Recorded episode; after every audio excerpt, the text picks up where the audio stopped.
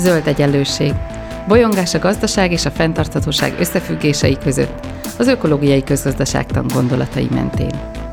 Beszélgetés mindazokkal és mindazoknak, akik mernek kérdőjeleket tenni, a megkérdőjelezhetetlen mellé is.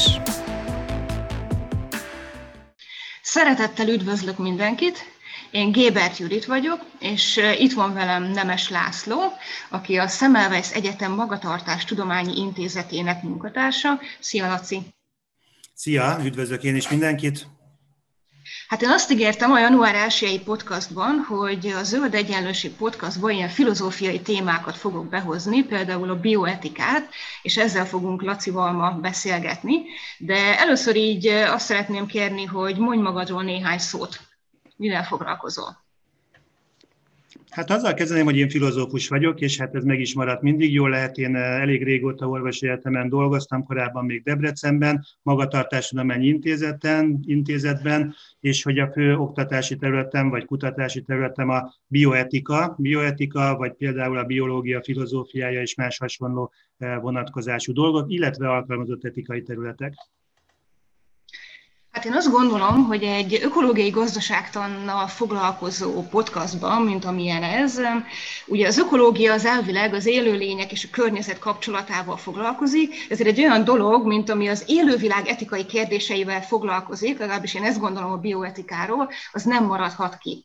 Úgyhogy kezdjük is ezzel. Szóval mi az a bioetika? Igazam van ebben? Hát a bioetika ez egy meglehetősen furcsa fogalom. Gyorsan hozzáteszem, hogy pont 50 éve jelent meg az angol verziójában, mint bioethics, úgyhogy erre érdemes talán kitérni vagy megjegyezni. Mégpedig azért is érdekes, mert hogy a jelentése, hogy ma főleg használjuk, az pont nem az, mint aminek eredetileg indult. 1970-ben egy Van Rensselaer Potter nevű amerikai eh, orvos, orvoskutató hozta be ezt a fogalmat, mégpedig arra, hogy hogyan lehetne valahogy hatékonyabban, vagy jobban, etikusabban, jobban reflektáltabb módon együtt élni a természettel. Ő tulajdonképpen ilyen kifejezéseket használt ebben a cikkében, majd a 71-es könyvében, hogy hogy a, a túlélés tudománya, ami valamiféleképpen etikailag megalapozott, és hogy a biológiai embert kellene figyelembe venni, és hogy ne egyénekre szabott etikát használjunk, hanem valamiképpen az emberi populációnak evolúciós ökológiai értelmében vett fogalmára lehetne kidolgozni egy újfajta etikát. Ez abban az időben, tehát 50 évvel ezelőtt, 1970-ben meglehetősen új volt, természetesen nem teljesen új, de új onnan hangzott az embereknek. Ma már számunkra ez inkább megszokottabb, hogy egy ökológiai kontextusban is tudunk etikai kérdésekről, az emberiség mondjuk egészéről, mint egy biológiai faj eh, etikai és környezeti vonatkozásairól beszélni. Ehhez képest a következő években, vagy abban az időben a bioetikának egy másik fogalma is megjelent, és inkább ezt terjedt el, és mi is így használjuk, például az orvosi egyetemen elsősorban, ami egyfajta modern szemléletű orvosi klinikai etikát jelentene, tehát az új orvosi kihívásokra, biotechnológiai áttörésekre, lehetőségekre reflektál. Ezek között olyasmikre említhetünk, mint például eh, életmentő beavatkozások, transplantáció, eh, új reproduktív technológiák, vagy mondjuk genetikai beavatkozások, az agy átalakítása és más hasonló, tehát azokat, amiket az orvoslás ma kínálni tud számunkra, és az erre adott reflexióként értjük ma elsősorban a bioetikát. Ez a kettőség tulajdonképpen megmaradt, tehát ma is használjuk talán ebben a zöld, mondjuk ökológiai vagy környezeti értelemben is a bioetika fogalmát, de talán az elsődleges ma inkább a klinikai vonatkozás, tehát hogy valamiképpen azért a bioetikának részét képezi a környezeti etika, tankönyvekben, bevezetőkben meg is jelenik ez a téma, de talán nem ez az elsődleges szempont, tehát nem az eredeti fogalma az, ami ma meghatározó. Miért ez a második értelmezés terjedt el? Én azt hiszem, hogy ennek különösebben nincs valami nagyobb filozófiai oka, hanem, hanem valahogy történetileg alakult ez ki. Megtetszett gondolom ez a fogalom, a bioetika, jól is hangzik, valljuk be, vagy abban az Igen. időben jól hangzott, és akkor ezt elkezdték erre is használni, hogy tulajdonképpen átvette a helyét annak, ami korábban orvosi etika volt, ami orvosok számára volt kitalálva, hanem inkább egy tágabb etika volt. Biztos van kapcsolat is, tehát én azt gondolom, hogy lehet kapcsolatokat teremteni a környezeti etika és az ilyenfajta ökológiai megközelítések, illetve a mai orvosi környezetben megjelenő etikai dilemmák megoldására, tehát mondjuk úgy filozófiai vagy társadalmi kísérletek között. Milyenek ezek a kapcsolatok? Tehát, hogy, hogy, hogy, hogy kapcsolódik ez a, a környezeti etika akkor a bioetikához? Hát én talán azt gondolnám, hogy a, a az orvosi etika hagyományosan az orvosoknak szánt etika volt. Egy belső szabályozás, egy önszabályozás az orvosi szakmai köröknek, és elsősorban ugye egy ilyen viszonylag szűken értenett klinikai viszonyokra épült. Amikor az 50-es, 60-as évektől főleg megjelennek ezek az orvosi áttörések, amelyek olyan alapvető kérdéseket is vetnek fel, hogy mit jelent embernek lenni, mi a, az emberi életnek az értéke, hogyan alakítsuk át mondjuk technológiailag ezt, mennyire avatkozzunk be, mennyire fog ez megváltoztatni nagyon sok alapvető kérdést mondjuk, a, mondjuk az emberi döntési lehetőségeinkkel, jogainkkal, méltóságunkkal összefüggésben, akkor szerintem nem csak már orvosi kérdésekről van szó, hanem mint egy orvosi kontextusban jelennek meg az emberi élet legalapvetőbb és legfontosabb etikai kérdései. Egy 1890 1982-ben megjelent híres cikkre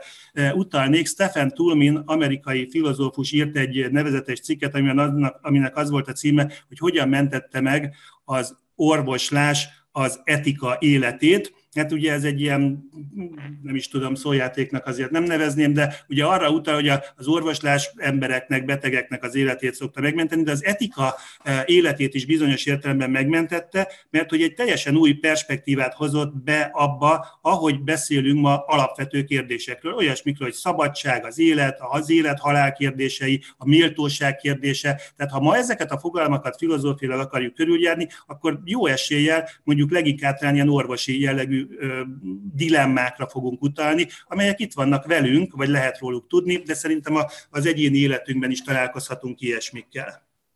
És hogyha hogyan kapcsoljuk össze, tehát hogy, hogy felvetődik ez a kérdés, hogy mit jelent embernek lenni, hogyan szervezzük az alapvető etikánkat elméletben és gyakorlatban, hogyan gondoljuk újra ezt az ember voltot mondjuk a, természeti környezet vonatkozásában, és mit jelentett a régi etika, mennyiben vagyunk mások. Szerintem én ezt talán úgy mondanám, hogy, hogy az ember biológiai lény egy biológiai környezetben, és erre is emlékeztet minket ez a két megközelítés, egyrészt a környezeti szempontok, tudatosítása, másrészt pedig az egészségügyi kontextus, vagy az egészségügyi környezet is ilyen kérdéseket, szempontokat hoz elénk. Tudsz még konkrét példát mondani, hogy ilyen orvosi környezetben ez a dilemma hogy merül fel? Hát például szerintem ma egy nagy kérdés az, hogy, hogy mondjuk az orvosi technológiát az alkalmazzuk-e arra, hogy radikálisan megváltoztassuk mondjuk az emberi természetet, az emberi képességet. Ezt enhancementnek nevezik, tehát valamiféle teljesítményfokozásnak. Teljesítményfokozásnak nagyon sok lehetősége van, az egyszerű mondjuk fizikai doping szerek körüli vita a sportban például ide tartozik, de vannak például mondjuk az érzelmi életünket, vagy a kognitív képességeinket befolyásoló lehetőségek, akár genetikai alapon, akár mondjuk az agy technológiai átalakításának gyógyszeres vagy egyéb lehetőségei is ide tartoznak. Tehát a kérdés az, hogy meddig vagyunk emberek, mikor jelenik meg ez a fogalom fontos szempontként, hogy mondjuk méltóságunk van.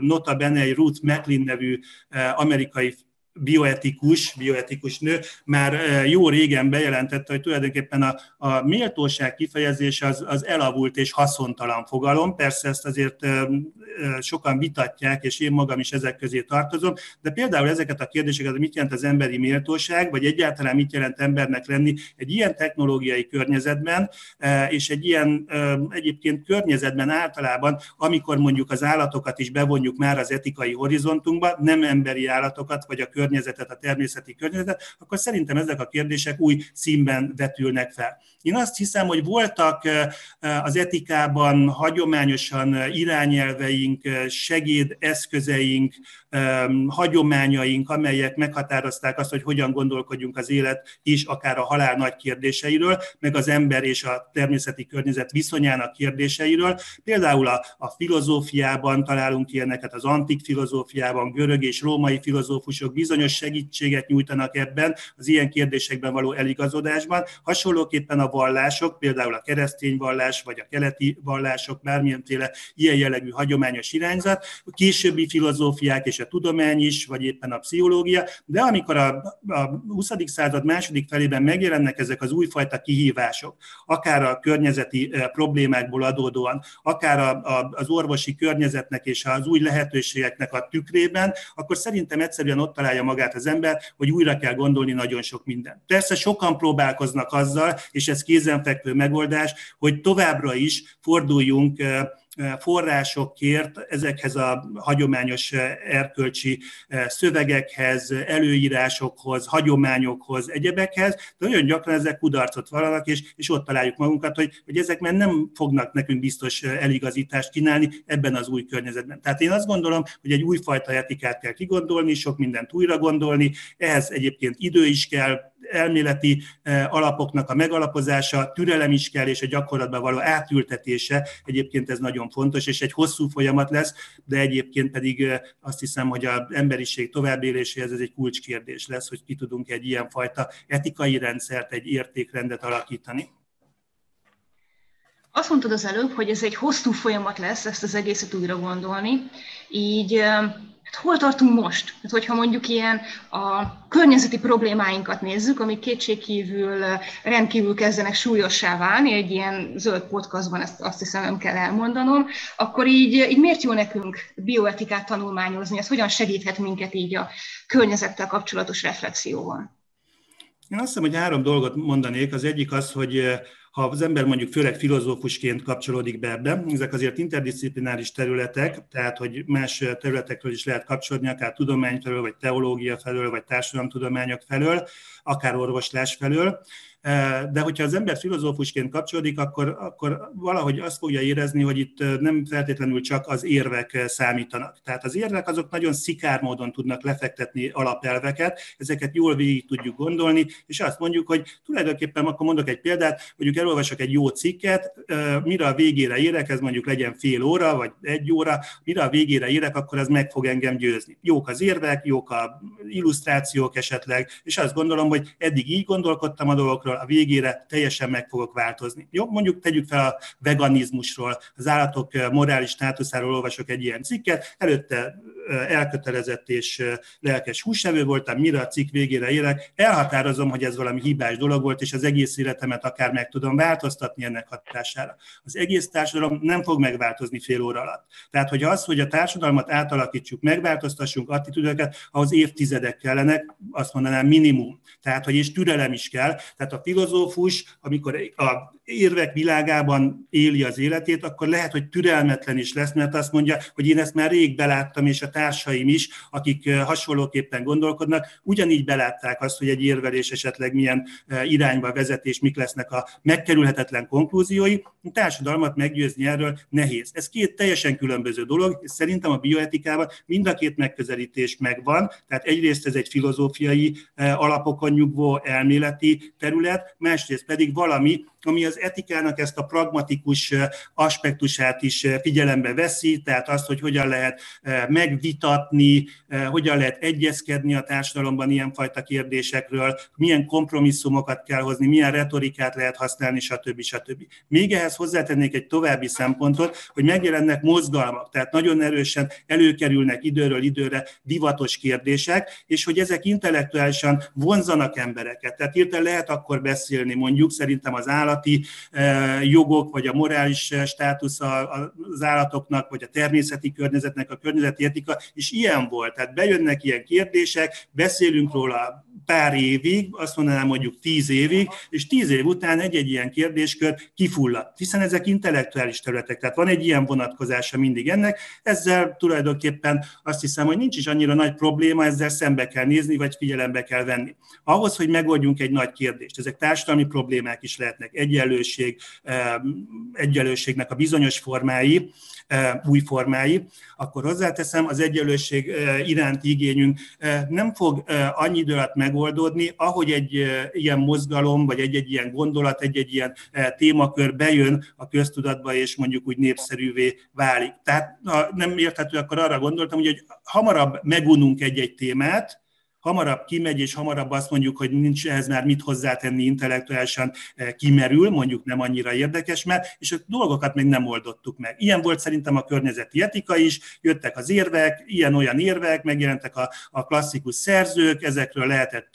bevezető cikkeket írni, lehetett kurzusokat tartani az egyetemet, izgalmas volt, majd utána jöttek más témák, és, és háttérbe szorultak már a környezeti etika problémái egy időre, viszont meg nem oldottak meg a problémák. Most újra előtérbe került az elmúlt időkben, megint csak ugyan, ugyanezt láttuk, hogy például a klíma kérdés hogyan kerül előtérbe, és aztán azóta megjelent a, a, a járványhelyzet, és megint kevesebbet hallunk erről a témakörről. Tehát most már talán nem is tíz év alatt pörög ki egy-egy ilyen téma, hanem akár egy-két év alatt előtérbe kerül, erről beszélünk, összehívunk embereket, beszélgetünk, látunk sok ilyen fajtát, és aztán jön egy másik téma, és akkor ez leváltja, miközben maga maga a kérdés természetesen ennyi idő alatt nem fog megoldódni, és az attitűdjeink sem fognak megváltozni. De nem is feltétlenül baj ez, tehát, hogy időről időre szerintem előtérbe kerülnek, aztán háttérbe szorulnak, kicsit pihennek ezek a témák, új szempontok jönnek elő, megint beszélünk róla, tehát én így képzelem el. Megint csak azt mondom, hogy egy kicsit türelmesnek is kell lenni ezekben a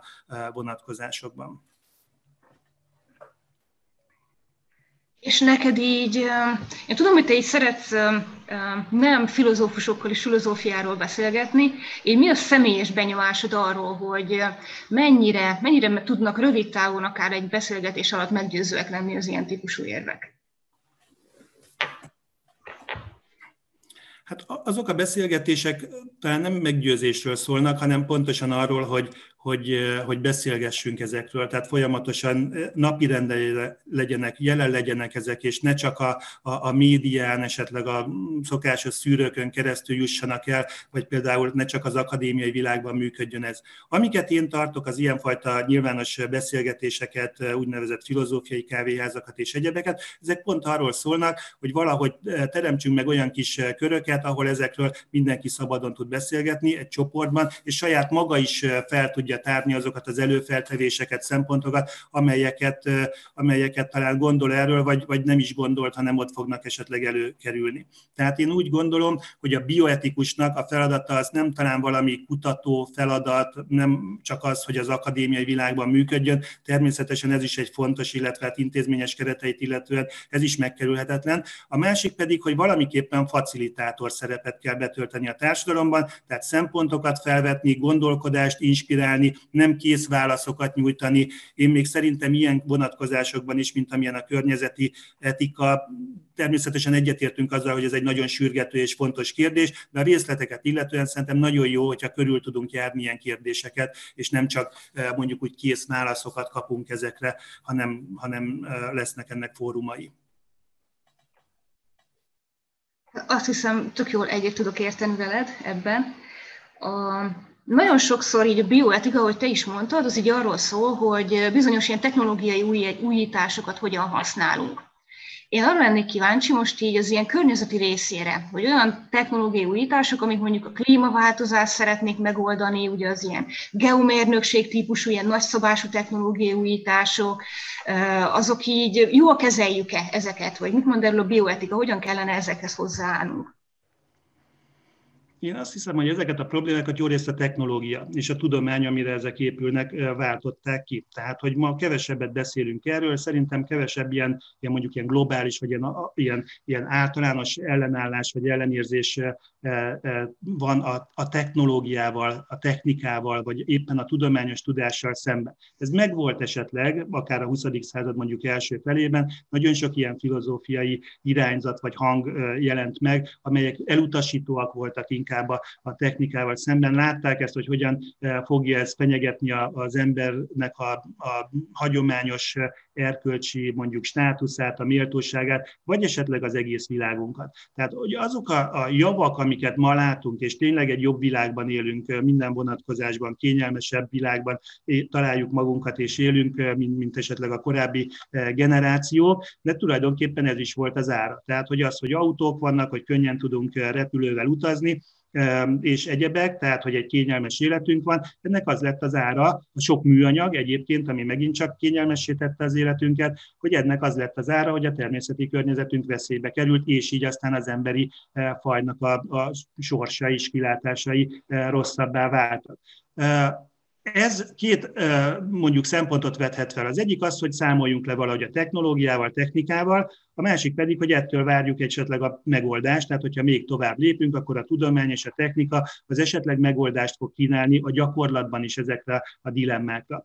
Én mind a kettőt fontosnak tartom, szerintem mind a két szempontot, hogy azért figyeljünk oda és legyünk elővigyázatosak ezzel a kérdéssel kapcsolatban, hogy most akkor újabb eszközök jelennek meg, például mondjuk az elektromos autók ilyen dilemmákat vetnek fel, hogyha ezek elterjednek az összességében, csökkenteni ugye esetleg a környezeti terhelést, vagy más, vagy a repülőknek a, a jelenléte egyrészt egy globális szempontot, perspektívát erősíthet az emberekben, másrészt környezetszennyező hatású hatású lehet.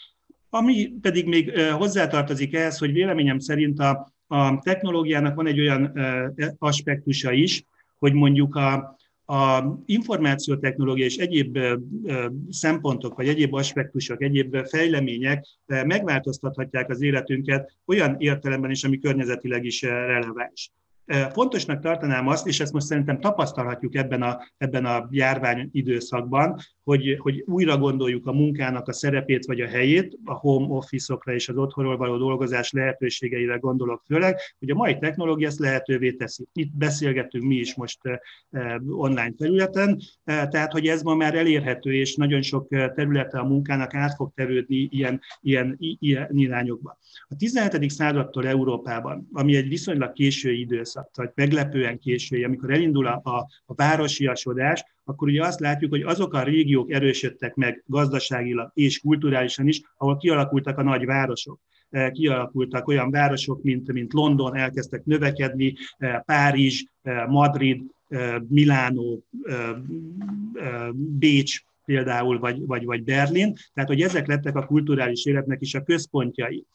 Ma azt látom, hogy egyrészt Ázsiában egyre nagyobb városok jelennek meg, tehát továbbra is a város egy fontos szempontként jelenik meg, másrészt pedig Európában, minthogyha elkezdenének lebomlani ezek a nagyvárosi központok, mondjuk a skandináv országokra lehet gondolni esetleg, tehát hogy sokkal inkább lehetővé teszi ma szerintem az információ vagy a kommunikáció technológia azt is, hogy ne kelljen feltétlenül a városban, egy nagyvárosban élnünk, aminek környezeti vonatkozása is valószínűleg lesznek. Hogy összességében a világon most visszaszorul, vagy éppen erősödik az urbanizáció, ez egy nagyon érdekes kérdés szerintem, mert hogy azt látjuk, hogy távol-keleten, Kínában, Japánban, Koreában pedig egyre nagyobb városok eh, jönnek létre, hogy most ez, lesz a jövő inkább, vagy éppen az európai modell, ahol talán a városok eh, így leépülnek, vagy, vagy, vagy, vagy lebomlanak egy kicsit, és hogy, hogy a környezetbe való visszatérés az talán eh, ennek következményeképpen eh, lehetővé válik. Szerintem ez is egy izgalmas eh, kérdés. És hát a népesedés problémája is ezzel összefüggésben, a nagyvárosok talán ezt előhozták, hát valahogy vidéki esedik újra, talán Európa ezt lehetne mondani, és a népessége is csökkenőben van. Na jó, mindegy, lehet, hogy ez csak egyik eh, szempontja volt. Nyilván nagyon sok más eleme is van ennek a kérdésnek, hogy a technológia inkább válasz lesz erre, megoldás, vagy inkább további problémáknak az előidézője. Hát véletlenül mind a kettő. Igen, valahogy így fogalmaztál a zenején, amikor válaszoltál a kérdésre, hogy annak, hogy most így nagyobb kényelemben élünk, mint nem tudom 50-60-100 évvel ezelőtt, annak úgymond az volt az ára, hogy most sok a műanyag, környezetterhelés van, és társai. Így én arra lennék kíváncsi, hogy gondolsz arról, hogy ez az ár, ezt így meddig fizettethetjük meg a természettel, vagy hogy ez így, így hogy néz ki így annak a vonatkozásában, hogy az embernek és a természetnek mi a viszonya? Mondom másképp a kérdést, hogy ez egy kicsit nem volt világos. Így engem ez azért érdekel, mert az ökológiai közgazdaságtan az nagyon gyakran kritizálja a konvencionális közgazdaságtani szerzőket, azért, mert azok a modellek, azok túlságosan emberközpontúak. És leginkább az embernek a jólétét, az embernek a kényelmét helyezik előtérbe, szemben a természettel. Mit mondanak erről a bioetikusok, ember-természet viszonya? Igen, az előbb a, a technológiával összefüggésben mondtam arról, hogy, hogy vannak, akik ugye ebben látják a megoldást, ennek a továbbvitelében, mások meg talán egy visszalépésben. Szerintem ugyanez vonatkozik a piaci viszonyokra, vagy a kapitalizmusra, úgy tetszik, hogy vannak, akik ettől várnák a megoldást, vagy éppen a kilépés, tehát egy ilyen, ilyen, ilyen szocialista, vagy ilyen ökoszocialista megközelítések is feltűntek és erősödőben is vannak, tehát hogy éppen a kapitalizmus az, ami veszélyt jelent a környezetre, ez a fajta piacgazdálkodás, ami, ami tulajdonképpen sikeressé tette a technológiát és a tudományt is az elmúlt évtizedekben, évszázadokban, tehát ezt is észre kell venni, hogy ezek összefüggő szempontok. Tehát tulajdonképpen van egy olyan lehetőség is, hogy, hogy inkább ezt is lehetne erősíteni. Tehát azt mondani, hogy igenis, hogy ne csak mondjuk ilyen szép szlógenek mentén beszéljünk a természet megóvásának szükségességéről, hogy de hogy milyen szépek a, a, az orszarvuk, vagy a tigrisek, más kontinensek élővilága, meg a nagy amazonaszi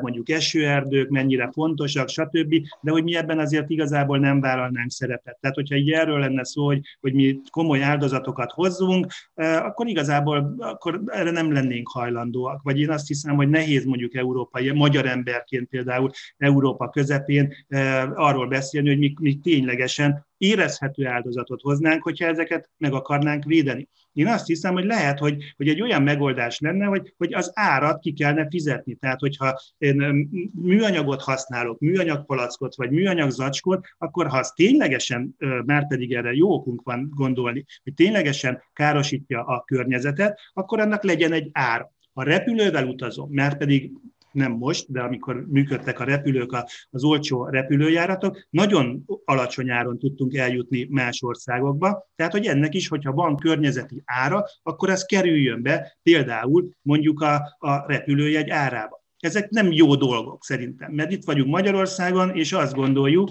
hogy jogunk van ahhoz, vagy jogunk van, bármit is jelentsen ez, jár nekem az, hogy évente többször elutazhassak Európában más országokat, városokat, megnézni, elmensek Aténba, Rómába, Lisszabonba, Londonba, vagy akár Európán kívül. Tehát így ö, szocializálódtunk az elmúlt időkben, és nagyon ö, fontos szempont az szerintem, hogy egy ilyen társadalmi és globális igazságossági szempont is felmerül. Tehát azt mondjuk, hogy ez jár mondjuk a magyar embernek. Nekünk korábban nem volt olyan jó módban részünk, mint a nyugati országoknak, de most már mi is akarunk ilyeneket. Mi is akarunk utazni, mi is akarunk autót, mi is akarunk tonhalat enni, és vadlazacot, és más ilyen dolgokat tehát hogy ezek nekünk mint egy kvázi járnak, de jár majd a, a, a, az orosz embereknek is, meg a kínaiaknak is, és mindenkinek, vagy pedig azt mondjuk, hogy ez a fajta egyenlőség, ez nem, nem járható, tehát az, hogy a világ összes részén mindenkinek legyen mondjuk autója, és mindenki e, mondjuk ezeket a természeti forrásokat, a tonhalakat például említettem az előbb, e, kihasználja, hogy ez nem fog működni. Tehát, hogy ez is egy érdekes kérdés, hogy egy ilyenfajta egyenlőség hogyan és mennyiben e, tartható fenn. Tehát a kérdésre a válasz szerintem az lehet, hogy, hogy hogyan tudjuk megoldani azt, hogy ezek költségként bekerüljenek, a világ gazdaságába. Lehet betiltani dolgokat, ez is nagyon fontos szerintem, amikor egyértelmű döntéseket hozunk. Tehát be lehetne tiltani például a, a repülést. Hm? Mondjuk ez is egy lehetőség, lehet, hogy be is fog következni. Tulajdonképpen rájöttettünk most az elmúlt hónapokban, hogy nem is olyan fontos egy A pontból B pontba eljutni, hanem itthon is jól el vagyunk, vagy éppen nem. Természetesen azért várjuk, hogy ez véget érjen, és újra e, utazgathassunk. De hogy lehet, hogy ez lesz a jövő, hogy, hogy, hogy ez lehet tiltani. Vagy a másik, hogy akkor ez jelenjen meg költségként, és hogyha tényleg fontos számunkra mondjuk más eh, kontinensek eh, eh, élővilágának a megolvása, akkor erre áldozni kell azoknak, akiknek ez fontos. Például ezt is szerintem lehetne valahogy piaci elven szervezni. Hát mondok egy példát, ugye az orszarvuk, amiknek mindig hallunk rossz dolgokat, hogy fogy számuk, vagy kipusztulóban vannak bizonyos fajaik, hogy, hogyha ez nekem fontos magyar emberként, akkor ne csak üljek a, és megosszam ezeket a, a, a közösségi médiában, vagy imádkozzak értük, hanem hogy akkor tegyek valamit ténylegesen, érezzem, hogy én áldozok valamit, és ne csak önkéntesi alapon feltétlenül. Aha, de itt egy pici ellentmondást érzékelek, de lehet, hogy, lehet, hogy nincs igazam. Tehát az, az előbb azt mondtad, hogy Azért általában nem szeretünk olyan számunkra távoli környezeti problémákért áldozatokat hozni, mint az amazonasi őserdők, meg az orszarvúk. Szóval akkor egy ilyen nagyon kemény szabályozás, mint mondjuk a repülőgépzés, repülőgéputazás betiltása, vagy műanyag árának drasztikus emelése, hogy a költségeket, az így nem ütközne ilyen óriási társadalmi ellenállásba, tehát hogy nem lenne itt ezzel probléma. De, de épp azt mondom, hogy szerintem pont ezzel kellene szembenéznünk, hogy mondhatunk szép dolgokat arról, hogy, hogy, hogy de jó lenne megóvni a ritka fajokat, meg a nagy ökoszisztémákat, mert hogy, hogy milyen fontosak is azok mondjuk a, a bolygó és az ember eh, jövőjét illetően, de amikor meg arról van szó, hogy le kellene mondanunk valamiről, akkor akkor vállalkozunk erre? Hogy a fogyasztásunkból visszavennék? Most jelentek meg ugye az adatok, hogy Magyarországon milyen alacsony a fogyasztás, nem látok sok örülő arcot. Tehát nem azt mondjuk, hogy, hogy előtte járunk a világnak, mert nálunk alacsonyabb a fogyasztás, mint más európai országoknak. Lehetne így is felfogni, hogy ők csatlakozzanak hozzánk, és nem mi akarjunk még nagyobb fogyasztást behozni az életünkbe. Na de hát ezt ki fogja elfogadni? Politikailag hogyan lehetne ezt kivitelezni? Nem? Van olyan politikai, amelyik csökkenteni szeretné a termelést és a fogyasztást, és ezzel fog nyerni? Hát, hát igen.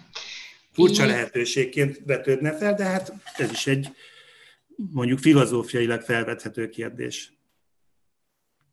Igen, de hát végül is azzal kezdtük, vagy a beszélgetést, hogy de hát arra jó a bioetika, meg a környezeti etika, hogy az végső soron megváltoztassa, vagy újra gondoltassa velünk ezeket a típusú kérdéseket, nem? Tehát így, így valahonnan innen indultunk, azt hiszem. Igen. Sokan mondták, ugye, hogy ebben az időszakban, ami megterhelő számunkra, mondjuk a, majdnem az egész év, vagy tavasztól kezdve a, a különböző korlátozások, lezárások, karantén, járványidőszak, ilyesmikre gondolok, amellett, hogy kellemetlenségekkel jár, meg sok embernek ugye nehezíti az életét, hogy közben erre is felhívja a figyelmet, hogy akkor most újra kell sok mindent gondolni. Én még akkor további szempontot hozzátennék ehhez, hogyha szabad, hogy a, én azt is nagyon fontos kérdésnek tartom környezetileg, hogy, hogy megjelentek állatok, most így rejtélyes módon megjelent egy csomóféle furcsa állat a városokban, vagy a városok környékén, erről lehet hallani, rókák, meg, meg még akár medvék, vagy farkasok is a környékénkön, vagy vaddisznók esetleg, hogy ez is egy érdekes kérdés, hogy ezt például vállalnánk-e. Szerintem egy pont ilyen kérdés, hogy amikor megjelenik egy farkas, és azt mondják, hogy valaki eh, kirándulás közben látott egy farkast, vagy lefényképezték csak esetleg a farkast eh, Magyarországon egy erdőben, akkor mindenki ugye eh, megijed. És azt mondjuk, hogy ja, hát igen, igen, az nagyon jó, hogyha az indiaiak megóvják a tigriseiket, meg az afrikaiak, az oroszlányaikat, elefántjaikat, orszarvúikat, egyebek. Na de hát, hogy mi, hogy mi medve Magyarországon, meg farkas, akarjuk ezt, vagy nem? Hát ez is egy olyan kérdés, amit szerintem el lehet dönteni, tulajdonképp nem egyet-egyet, hanem hogy, hogy rendszeresen lennének farkasok, sakálok, medvék, egyebek, mondjuk az erdeiben hiúzok. Üdvözlendő dolog lenne ez vagy rögtön akkor rendőrért kiáltunk, vagy vadásztárságokért, akik, akik befogják, vagy kilövik ezeket az állatokat. Szerintem ez pont egy ilyen jellegű dolog, hogy most örvendetes módon mondják egyesek, környezetmegóvók, vagy, vagy biológusok, hogy, hogy, hogy ilyen állatok újra megtalálhatók az erdeinkben, másrészt pedig rögtön jön a következő válasz, hogy na de hát akkor a gyerekeinkkel kimegyünk kirándulni, akkor mi van? Hát majd a farkas széttép minket, vagy, a, vagy akár csak a kiskutyánkat a, a sakál széttépi a, a mezőn, vagy az erdőben. Akarjuk ezt, vagy nem akarjuk, ezek szerintem döntések, ami minket érint. Tehát nagyon könnyű akkor beszélni a természet megóvásáról, amikor az valahol máshol van, és másokat hibáztatunk esetleg, mikor mi szembesülünk egy ilyennel, akkor kell igazán helytállni. Mondom úgy, hogy természetesen nem tudok egyértelmű választ adni ezekre a e, felvetésekre magam sem. Én személy szerint nagyon gyakran azt tapasztalom, hogy az emberek azok időnként még akkor sem foglalkoznak a környezeti problémákkal, amikor így, így tényleg így ott van a küszöbön. Mert hogy, hogy jó, hát a farkas, meg a, a városban, tehát hogy ez így, így valahol úgy városon kívül képzeljük el, de amikor olyan környezeti problémákról van szó, mint mondjuk a szemétnek a kérdése, vagy mondjuk a szelektív hulladékgyűjtés, még, ott sem, amikor már a mi bőrünkön érezzük, ak- akkor se tesznek az emberek. De ezt hogy látod? szelektív hulladékgyűjtés szerintem egyébként Magyarországon meghonosodott nagyon gyorsan. Most a kérdés az, hogy ez, hogy ez önmagában megoldása. Nagyon gyakran szerintem én inkább azt érzem, hogy, hogy, hogy úgy megnyugtatjuk magunkat ezzel, hogy nem kérünk szívószálat, amúgy se kértünk volna, de most ez még jobb, hogy most már direkt nem is kérünk, meg, meg esetleg visszünk magunkkal bevásárló táskát, meg ilyesmiket, és akkor meg szelektíven pakoljuk szét a, a szemetet, hogy akkor tulajdonképpen le tudtuk a dolgunkat. Szerintem ennél biztos, hogy bonyolultabb ez a helyzet. Mhm. Hát eleve ugye megvásárolunk egy csomó dolgot, most szelektíven gyűjtjük meg, akkor is ezek egyébként ott maradnak. Hát, de mindenképpen egy aktivitást egyébként szerintem el lehet várni az emberektől. Én inkább azt látnám, vagy azt éreztem, hogy ez Magyarországon valahogy inkább meghonosodott, mint, mint nem. Meg, meg sok ilyen is egyébként, tehát ma egyre kevesebb szerintem kérnek nylon meg ilyesmiket bevásárlásnál. Bár még mindig azért alapvetően ezt vissza kell gyakran utasítani, mert automatikusan nyomják a kezünkbe. Nekem van egy, ha mondhatok valamit, egy, egy óráról egy tapasztalatom, én ez nagyon megragadott bennem, hogy ilyen kérdésekről volt szó, ilyen globális, meg környezetértikai kérdésekről az egyik eh, egyetemi órán, és akkor az egyik eh, fiú, egy fiatal eh, hallgató felvetette azt, hogy ő azt hallotta, hogy már mert Svédországban már olyan is van, hogy, hogy az üvegeket visszaviszik és vissza lehet váltani. Hát mondtam, hogy jó reggelt, hát mi ezen nőttünk fel, és arra vágytunk, hogy olyan legyen Magyarországon is, mint nyugaton, ahol dobozos kólát, ugye kintről hozták be az emberek, mert Magyarországon nem volt dobozos kóla, meg a, meg a visszaválthatatlan ilyen műanyag palackos üdítőitalok, meg ilyesmi, ez volt számunkra a nyugat. Tehát, hogy most csak csatlakozunk ehhez a világhoz, csatlakoztunk hozzá, és hogy folyamatosan, mint a le lennénk maradva, és egy ilyen rossz érzésünk is van ezzel kapcsolatban. Most szerintem egyébként pont ideje mondjuk ezekhez visszatérni. Tehát, hogy hozzánk yeah. kell majd tanácsért, hogy ez nálunk hogy működött. Tehát régen volt egy kialakult rendszer ennek, hogy az emberek visszavitték az üvegeket, meg az üvegből készülteket, vagy a műanyag palackokat is. Igen. Hát azt hiszem, ez egy jó végszó, így erre a, erre a témára, hogy hová kellene, be kellene foglalkoznunk. Én köszönöm szépen neked ezt a beszélgetést, és egy kicsit előre is vetítem, hogy a következő adásban szintén Lacival fogunk beszélgetni állatok jogairól. És köszönöm szépen a köszönöm Zöld Egyenlőség hallgatóinak is. Köszönöm, legjobbakat! Ez volt az Új Egyenlőség zöld podcastjának mai adása. Hallgassátok az Új Egyenlőség piros podcastot is. Nézzétek a stúdióbeszélgetéseket a YouTube csatornákon, és olvassátok a www.újegyenlőség.hu-t. Vitatkozzatok velünk a Facebook oldalunkon. Jövő héten újra találkozunk.